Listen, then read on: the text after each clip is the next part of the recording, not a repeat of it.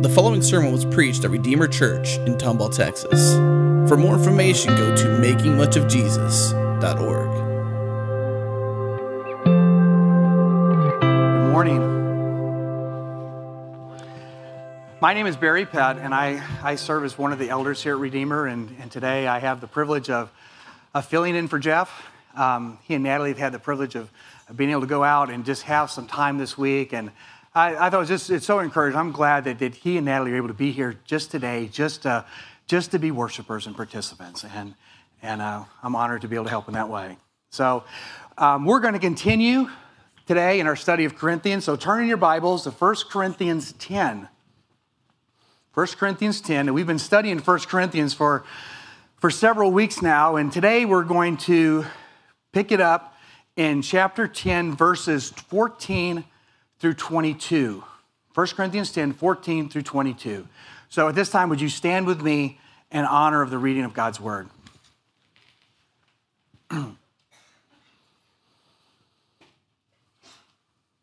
Therefore, my beloved, flee from idolatry. I speak as to sensible people. Judge for yourselves what I say. The cup of blessing that we bless, it is not a participation in the blood of Christ. The bread that we break, is it not a participation in the body of Christ? Because there is one bread, we who are many are one body, for we all partake of the one bread. Consider the people of Israel. Are not those who eat sacrifices participants in the altar? What do I imply then? That food offered to idols is anything? Or that an idol is anything? No. I imply that what pagans sacrifice, they offer to demons and not to God. I do not want you to be participants with demons. You cannot drink the cup of the Lord and the cup of demons. You cannot partake of the table of the Lord and the table of demons. Shall we provoke the Lord to jealousy? Are we stronger than He? Pray with me.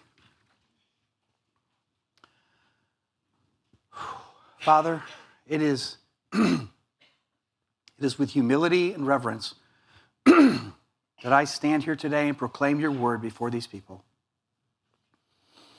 God, would you bring the word, the life, the words that we have read, and the words that I speak, would you use them to bring hope and healing to us here today?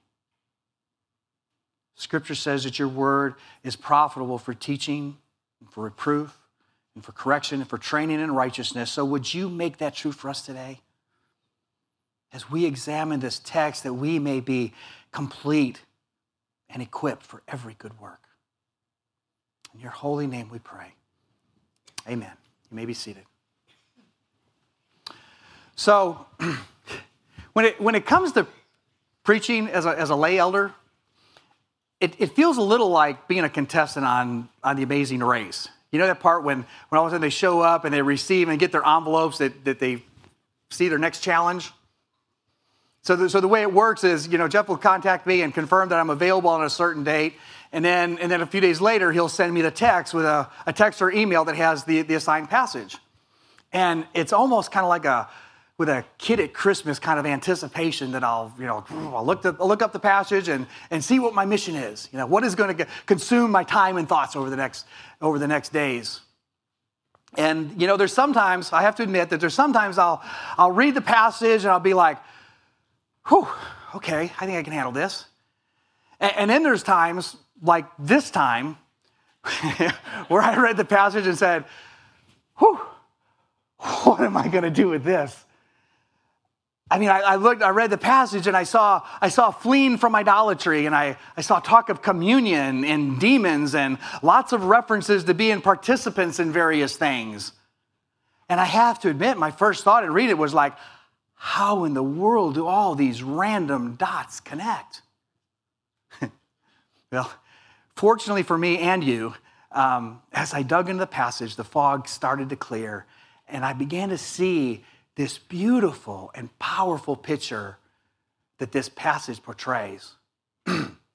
so, so let's get to work. As I began the study, it, it became pretty clear to me quickly that verse 14 is kind of the, the linchpin for this, this whole chapter from 1 to 22. It's kind of like this thesis that the whole section is built on. Verse 1 through 13 makes the case for why we need to flee from idolatry.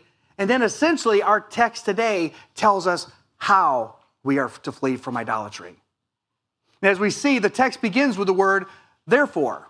And we always know when you see the word therefore, it usually is going to be is going to refer to something that comes before. And a lot of times it, it typically will kind of give the set up the, the why of what comes after. So to quickly recap verses 1 through 13 without repreaching Jeff's sermon from last week, we see that you know, kind of, Paul kind of takes us back to the Israelites who had experienced all these crazy manifestations of God's power and glory, right? I mean, they, they witnessed the plagues in Egypt. They experienced the Passover and the rescue from the Egyptians, including the parting of the Red Sea. They saw water come from a rock. They saw food fall from the sky. They were guided by, by a cloud by day and a, fi- and a pillar of fire by night. And we would think that, man, if, if, if we saw all that, nothing would shake our devotion to God. And you would think if anybody in history would be completely devoted to God, it would be these people, right? Yet, despite all of this, we read in verse 5 that nevertheless, with most of them, God was not pleased, for they were overthrown in the wilderness. Why, why was God not pleased with them? Verse 6 and 7 says, It's because they were idolaters and desired evil. And then in verse 7 through 10, it gives the details of their idolatry and the lethal consequences. Verse 7 says, Do not be idolaters as some of them were. As it is written, the people sat down to eat and drink and rose up to play. And this is quoted directly from, from Exodus 32 6, which describes what the Israelites did right after creating and worshiping the golden calf. Verse 8 says, We must not indulge in sexual immorality as some of them did, and 23,000 fell in a single day. We must not put Christ to the test as some of them did and were destroyed by serpents, nor grumble as some of them did, did and were destroyed by the destroyer. Then look what verse 11 says. Now, these things happened to them as an example, but they were written down for our instruction. So, in essence, I think he's saying here that if the Israelites who experienced this awesomeness of God like no other people in history, if those people were that prone to idolatry and experienced the devastating consequences for their sin, then don't think for a second that you are not prone to idolatry and equally devastating consequences. I mean, that's clearly the message of verse 12. It says, Therefore, let anyone who thinks he stands take heed lest he fall. And that is the context of the therefore in verse 14. Paul is telling us this is how easy it is to become an idolater, and this is how devastating the consequences are. Therefore, my beloved, flee from idolatry. I love that he includes the phrase, my beloved. Because you see, this is not a this is not an angry rant given in frustration. Rather, this is a this is a heartfelt warning to, to a people that he cares about and he deeply loves. I mean, it, you know, it, it's no secret that um, we naturally go to great lengths to protect those we love, right, from harm. I mean, if there was a if there was a F5 tornado heading right at our church right now, you can bet that all of our phones would start blowing up from friends and family from different places who saw, whoa, I know where that I know where that's going. And they would be calling us and warning us, saying, hey, run, there's a there's a tornado headed right at you. And that's what Paul is telling us here. He says, guys, I love you, and there is a monster coming at you. So run like the wind. The action word that we see in verse 14 is flee. And if I, if I, here's the Barry Pett definition of flee. If I were to define flee, I would say it's to create the maximum amount of distance in the shortest amount of time between you and something trying to harm you. That's, that's just me. I don't know what, I didn't even see what Webster said. Now, just for fun, I did a Google image search for the word flee. Chris Green tells me you're never supposed to do it, it jacks up your computer, but I did it anyway, so if I, I'm, I'm sacrificing my computer for you guys. Um, so I, I, did this Google image search for the word flee, and, and I think I, I found this image that I think pretty accurately portrays what we're trying to communicate today. I don't remember the cows in the movie for some reason. like, you gotta love Photoshop, huh? That's, that's this image. But you know, unfortunately, I don't think that that's an image that accurately reflects how we deal with idolatry. I think the sad truth is that an accurate, if we were to have an accurate image of how we deal with idolatry, it would probably look a lot more like this. Right? Andrew Peterson describes it well in a song, Hosanna, that we, we sing around Palm Sunday and Easter. And in it are the lyrics I have cursed the man that you have made me as I nurse the beast that bays for my blood. You see, we are, we are far more prone to nurture, to excuse, to minimize idolatry than we are to run like Captain Jack Sparrow. Now, before we dig into the rest of the text, I think it is important that we, that we make sure that we're all on the same page exactly to what idolatry is. Again, like Jeff talked, sometimes when we think idolatry, we think of people like, like Buddhists or, or someone that's you know, bowing down before a statue or, or something like that. And you know, we could take a whole sermon to answer this question. Um, but I think for time's sake, we're going to refer to probably maybe as the clearest and most concise scriptural definition of idolatry. And we'll use, which is in Colossians 3 5 through 6. And it says this Put to death, therefore, what is earthly in you sexual immorality, impurity, passion, evil desire, and covetousness, which is idolatry. On account of these, the wrath of God is coming. Now, I would contend that, that all of the things listed above are examples of idolatry. But the passage makes a point of specifically identifying covetousness as idolatry. I mean, we know that to, to, covet something is to love it or to treasure it above all things. Many times when we hear this word, we think of it in the context of a, of a coveted award or a coveted position. In spiritual terms, it's when we, we love, value, or treasure something more than we do God. John Piper puts it this way idolatry is craving, wanting, enjoying, being satisfied by anything that you treasure more than God. It is a disordered love or desire, loving more than God what ought to be loved less than God, and only for the sake of God. In our culture, this most often comes in the form of a, of a person or a job or a sports team or a celebrity. But you know, ultimately, these are just lowercase idols that serve the uppercase idol of you and I. I mean, let's not kid ourselves. We worship us. I mean, guys, why, why, are, why are we prone to idolize women or even our wives? Because they please our eyes, they meet our needs. They are a pleasing sacrifice to the God of us. Why do we covet jobs or trophies? Because they feed our ego and they, they glorify us. Why do we covet cars or houses or boats or toys? Because they please us, they enhance our image, and, and they validate our self image. Ladies, why is it that you can be prone to covet clothes and beauty? Because being awed and desired and made much of by others is intoxicating. Why do we idolize sports figures and musicians and movie stars? Because they're like jesters in a king's court who entertain us and, and allow us to indulge in pleasures. As John Owens so famously quoted, we've heard many times here our hearts are idol factories. And we crank out idols like Toyota cranks out cars. Why?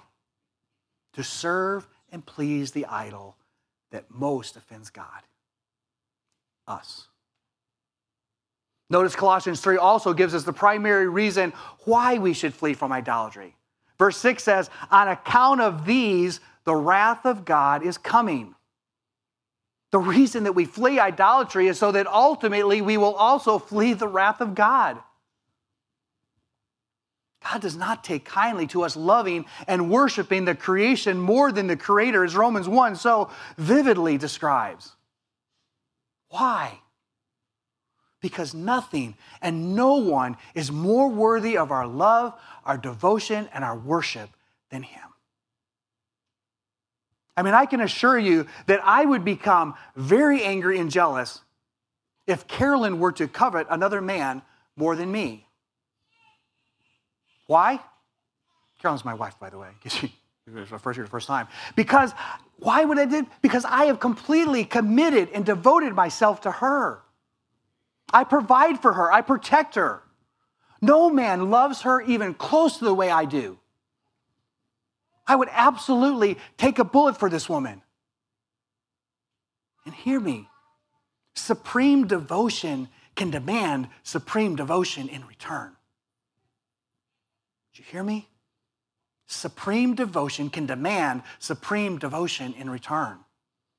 And that is why our idolatry deservingly invokes the wrath of God.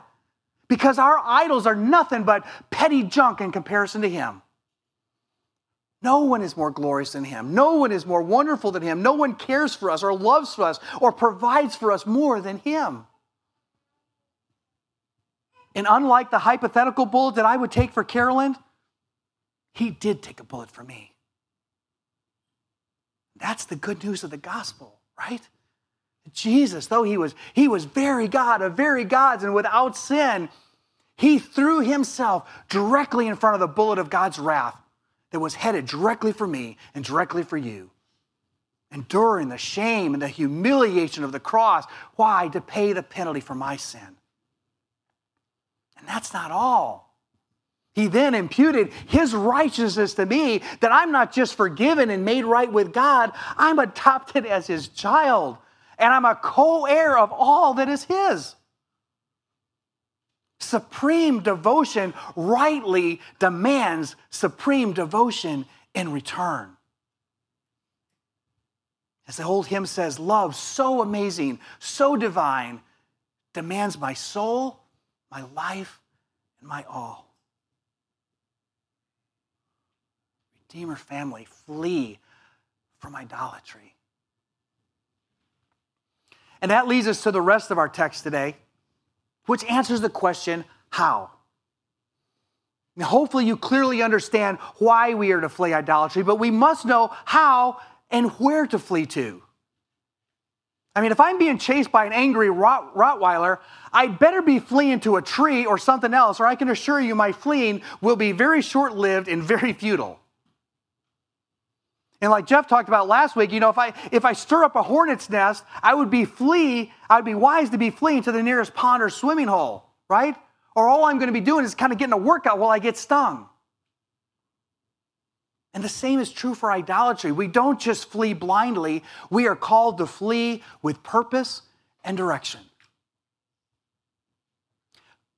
When I first read verses 15 through 22, I mean, it, I was kind of confused. It looks like we were talking about, about idolatry, and then all of a sudden, Paul shifts gears and starts talking about the Lord's table or communion.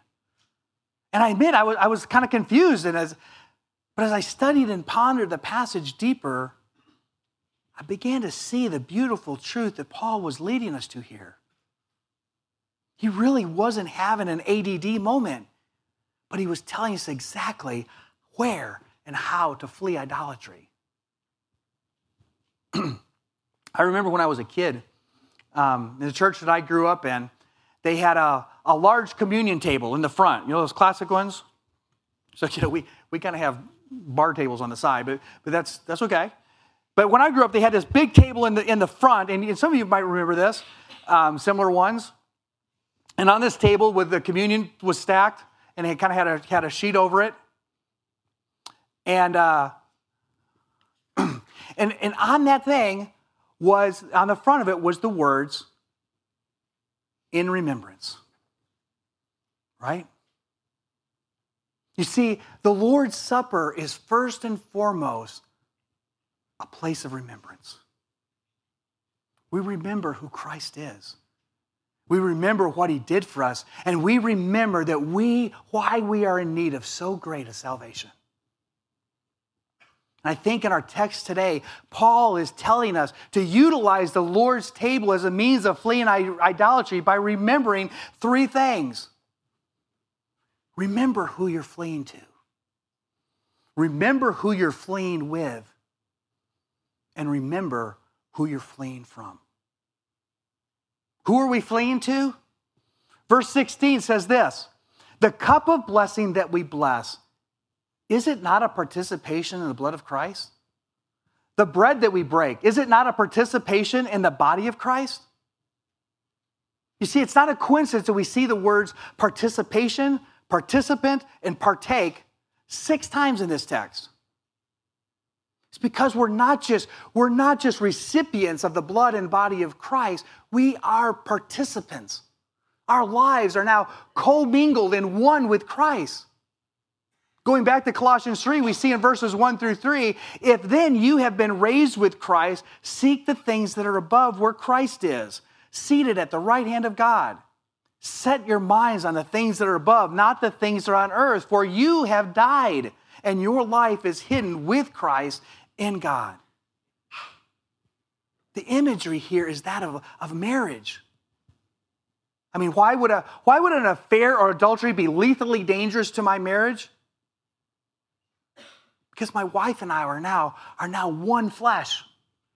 We are participants in every aspect of each other's lives, and it is built on the promise of exclusivity, right? Carol and I, we enjoy a wonderful life, a wonderful love, a trust, and an intimacy with each other because we have promised to only have that love and intimacy with each other. Imagine if, if I came to Carol and I said, You know, honey, I love you, babe, and, and you are the main woman for me. In fact, I promise you that 364 days a year, I will be completely faithful and devoted to you. And only on one day of the year will I devote myself to another woman. You get 364 and she gets one. That's how much I love you, babe. Now, is she going to bask in the warm, fuzzy feeling of my, my 99.726% devotion to her? No, of course not. She's going to be fighting mad and deservedly so. Why? Because anything less than complete fidelity is infidelity. Anything less than complete fidelity is infidelity. It wouldn't matter if I gave myself to a woman only once every 10 years, it's still unacceptable. And what is true for my earthly marriage is equally true for my spiritual marriage to Christ. That's what Paul wants us to remember when we come to the Lord's table. We are participants in the body and the blood of Christ. Our lives are now, are now hidden within his life, and anything less than fidelity is infidelity, and it will not be tolerated. The way I flee from idolatry with my wife is not to convince myself not to pursue other women. The way I combat fidelity is to focus all of my attention on pursuing her to find my complete joy in her, to be amazed at her beauty, to enjoy being with her, to devoting myself to serving her, to loving her, to esteeming her as the wonderful wife and the friend that she is. And the way that we flee idolatry is to pursue Christ with all our heart, with all our mind, and with all our strength. To be awed and amazed at his love and power and majesty. And then, as the hymn says, the things of earth will grow strangely dim in the light of His glory and His grace. When we come to the Lord's table, it should be with the mindset of David in Psalms 27 4. One thing I have asked the Lord that I will seek after, that I may dwell in the house of the Lord all the days of my life to gaze upon the beauty of the Lord and to inquire in his temple. And again, I, I think of the lyrics to the, to the hymn, When I Survey the Cross, the wondrous cross. It says, When I survey the wondrous cross on which the Prince of Glory died, my richest gain I count but loss and pour contempt on all my pride. Forbid it, Lord, that I should both save in the death of Christ my God all the vain things that charm me most. I sacrifice them to his blood. The antidote to idolatry is to partake in the body and the blood of our Lord and Savior and to continually survey the wondrous cross and pursue the God that is so deserving of our complete love and devotion. Now we could we could stop right there and we could have all the fuel that we need to flee idolatry, right? But there's more that Paul wants us to remember. Secondly, he says to use the Lord's table to remember who we are fleeing idolatry with. Look at verse 17.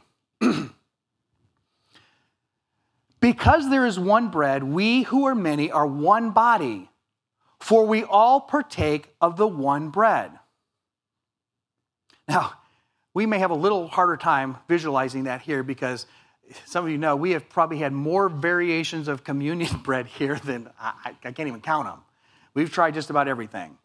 But, but historically, communion bread was a literal loaf of bread. And it would come up, it was this, it was this, it was this singular loaf of bread. And what would happen is that people would come up, and then you come up and you everyone would tear off this piece of bread and partake of communion. And, and that's the imagery that Paul's trying to play on here. He's saying that in addition to the single loaf of bread being broken to remind us of the broken body of Christ, he says, I want you to remember also that you are one body and a family united under Christ. You know, for some reason throughout history, meals is, is a, it's an integral part of every family, right? It, for, it, it, it's who we are, it's who we share meals with defines us.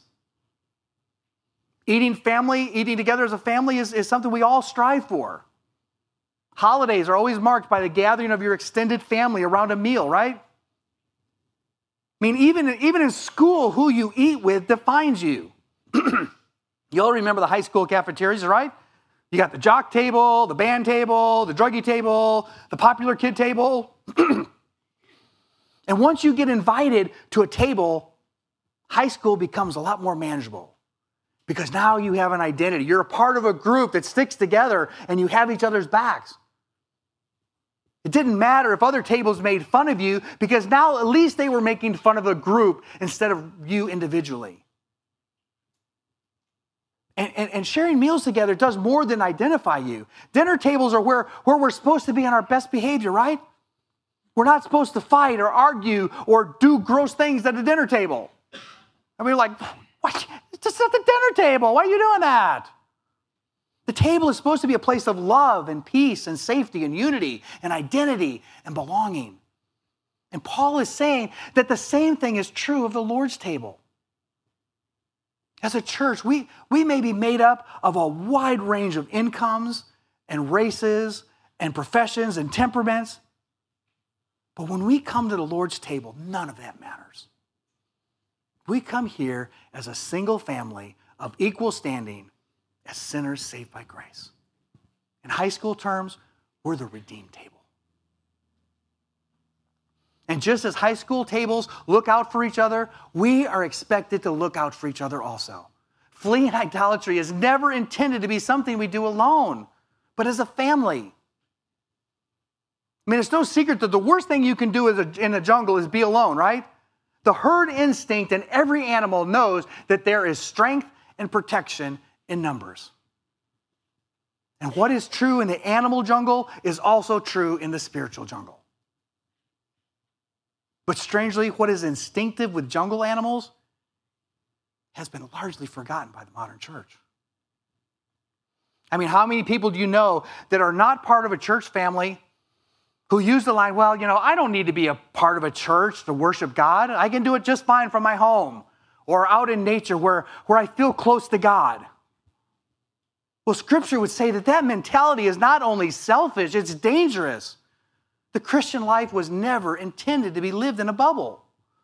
Look at Hebrews 10 24 and 25. And let us consider how to stir up one another to love and good works, not neglecting to meet together, as is the habit of some, but encouraging one another, and all the more as you see the day drawing near. Psalms 133 1 says, Behold, how good and pleasant it is when brothers dwell in unity. Romans 12 5, we, though many, are one body in Christ and individually members of one another. 1 Thessalonians 5:14 We urge you brothers admonish the idle encourage the faint-hearted help the weak be patient with them all now, you tell me, how in the world does this happen by yourself in your living room or even out in nature where you feel close to God? You may be thinking, well, um, hey, you're kind of preaching to the choir here, right? So let me make it a little more personal. I think some of you, some of us in this room, are essentially doing the same thing. You treat church like it's a place where you, where you show up a couple, a couple times a month to take your, your gospel vitamin pill and, and then go on our merry way, right? There are some, even here, who have been a part of this church for months or even years who probably couldn't name 10 other people who go to this church. And 10 other people couldn't name you. Listen to me. This is not intended to be some kind of a store where you come and consume a sermon and some music and, and pay a few bucks on your way out the door. We're a family, we're a herd, we're a people who together are fleeing idolatry. We are, to, we are to know each other and to be known each other, known by each other, so that Satan can't attack our blind side. That's why we have small groups and why we encourage accountability and confession. James 5:16 says to confess our sins to one another and pray for one another. You know, to coin the old phrase from the 90s, we're to be each other's wingmen. And everyone who's old enough to remember the movie Top Gun, we all know what? You never leave your wingman.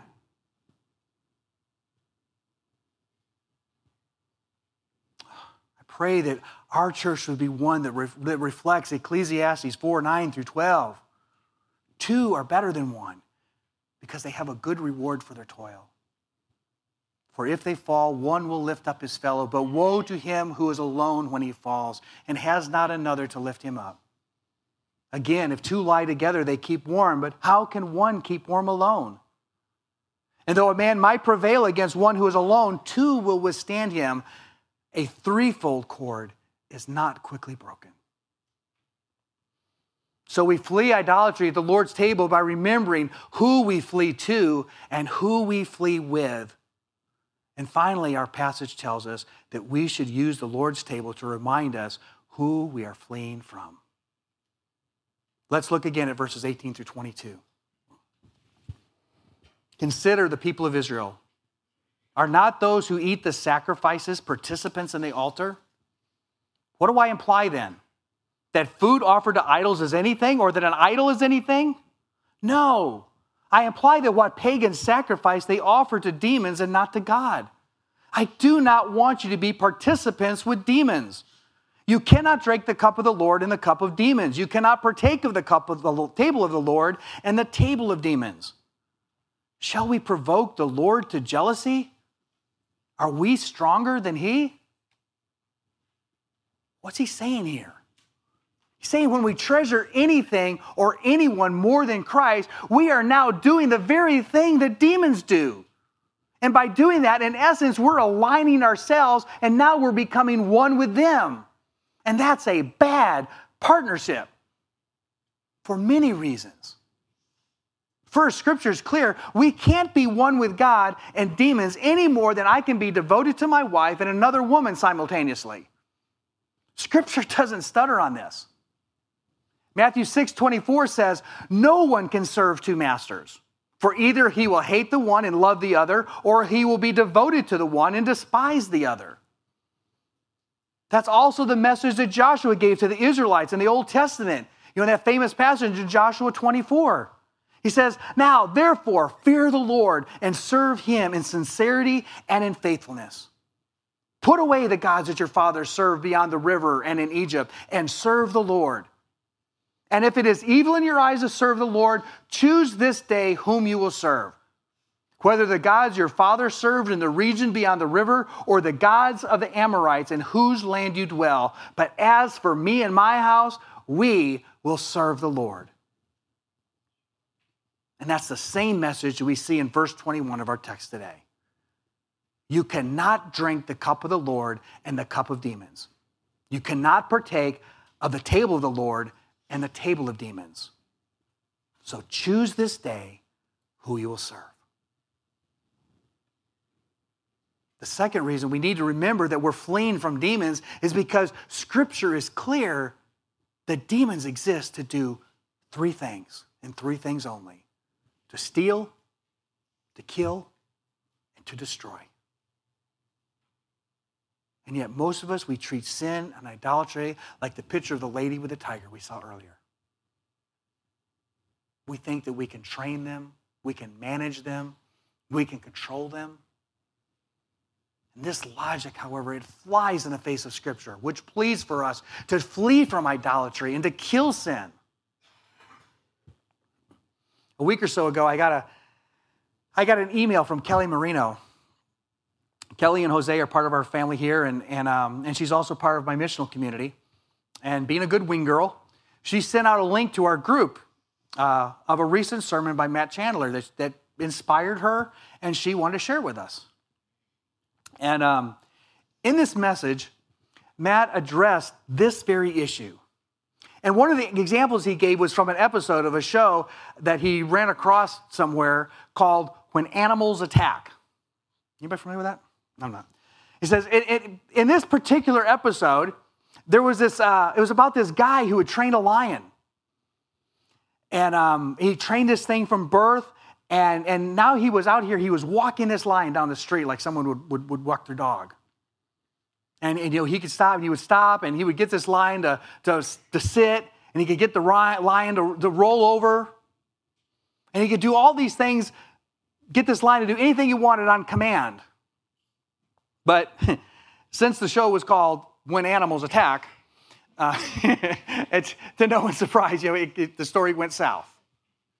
And apparently, this video captures this lion suddenly doing what you would expect a lion to do. And he attacked this woman who happened to be walking by. And of all things, she stops to pet it.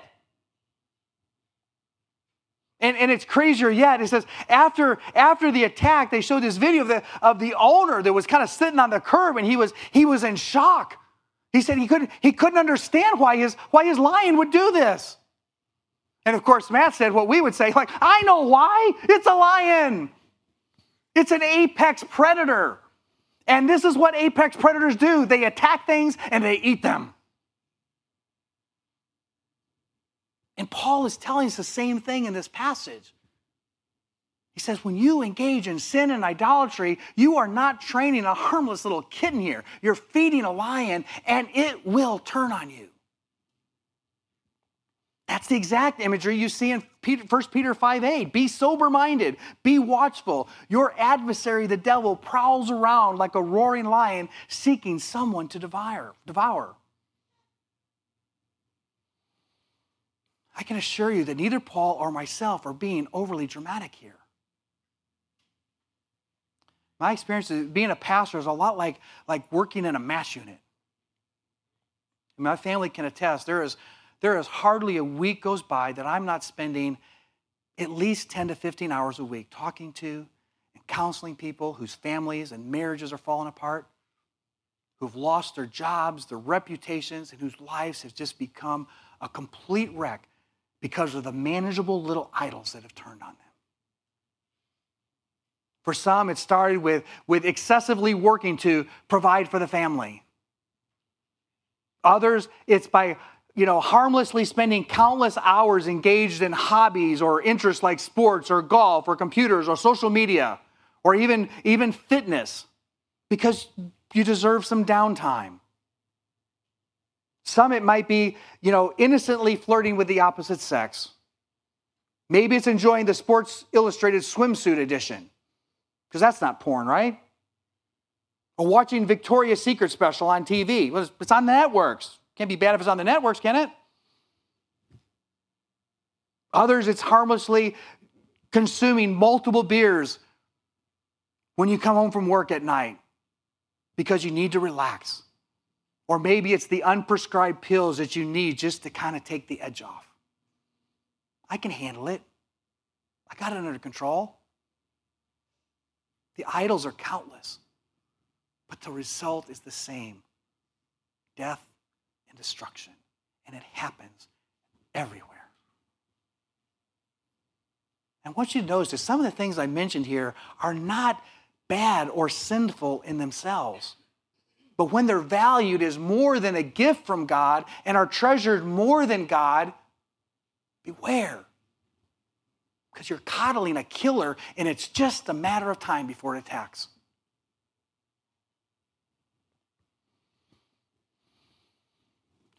So, in closing, if you're if you're here today and, and you identify with anything that I've said, if your life is already crumbled or you see it in the process of being destroyed, there's hope. The journey to restoration starts right here at the communion table. As, as Hebrews 12:1 tells us, this is where you lay aside every weight and sin which has entangled you and you flee from idolatry and you run to Jesus, the founder and perfecter of our faith. As the musicians and communion attendants come, as we prepare to take communion today, I pray that we look at our time of communion much differently than we have in the past. We are all sinful people living in a sinful world. And we all have idols that compete for our affections and promise to make much of the false God of us, right? But the message is clear flee, run for your life. The speed and passion with which you pursue Christ is equal to the speed and urgency that you will flee from idols.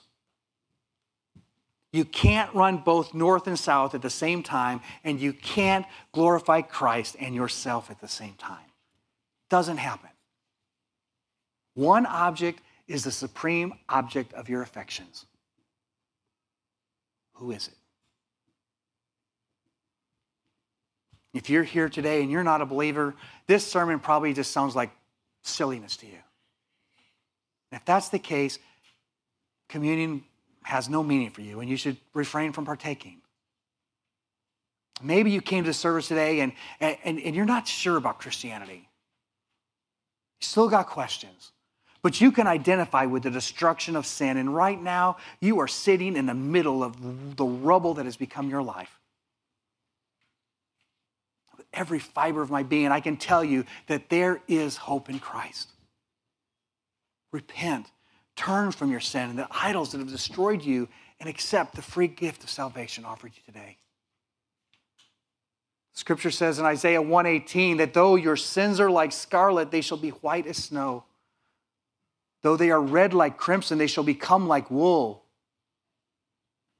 He can restore what sin has destroyed. And today, you can come to this communion table as a newborn child of God and a part of a family of believers.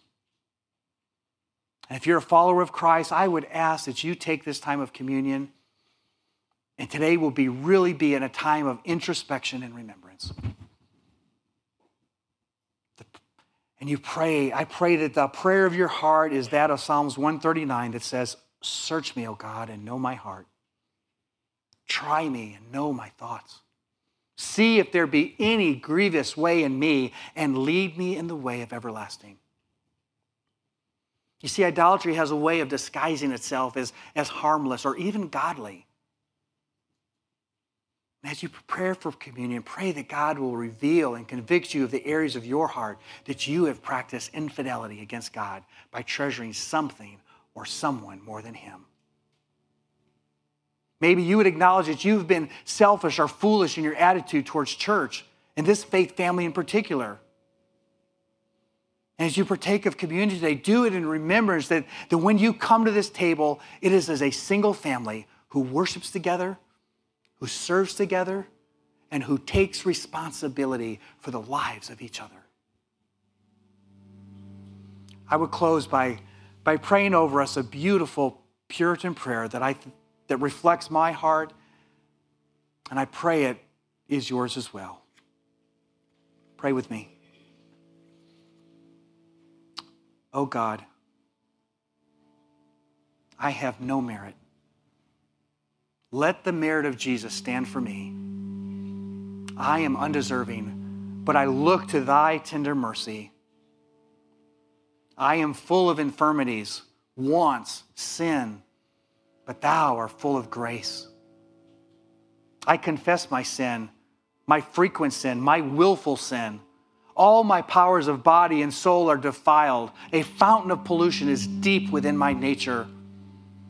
Thou hast struck a heavy blow at my pride, at the false God of self, and I lie in pieces before thee. But thou hast given me another master and Lord, thy Son, Jesus. And now my heart is turned towards holiness. My life speeds as an arrow from a bow towards complete obedience to thee.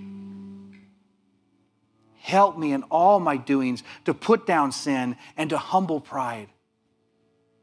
Save me from the love of the world and the pride of life, from everything that is natural to fallen man, and let Christ's nature be seen in me day by day.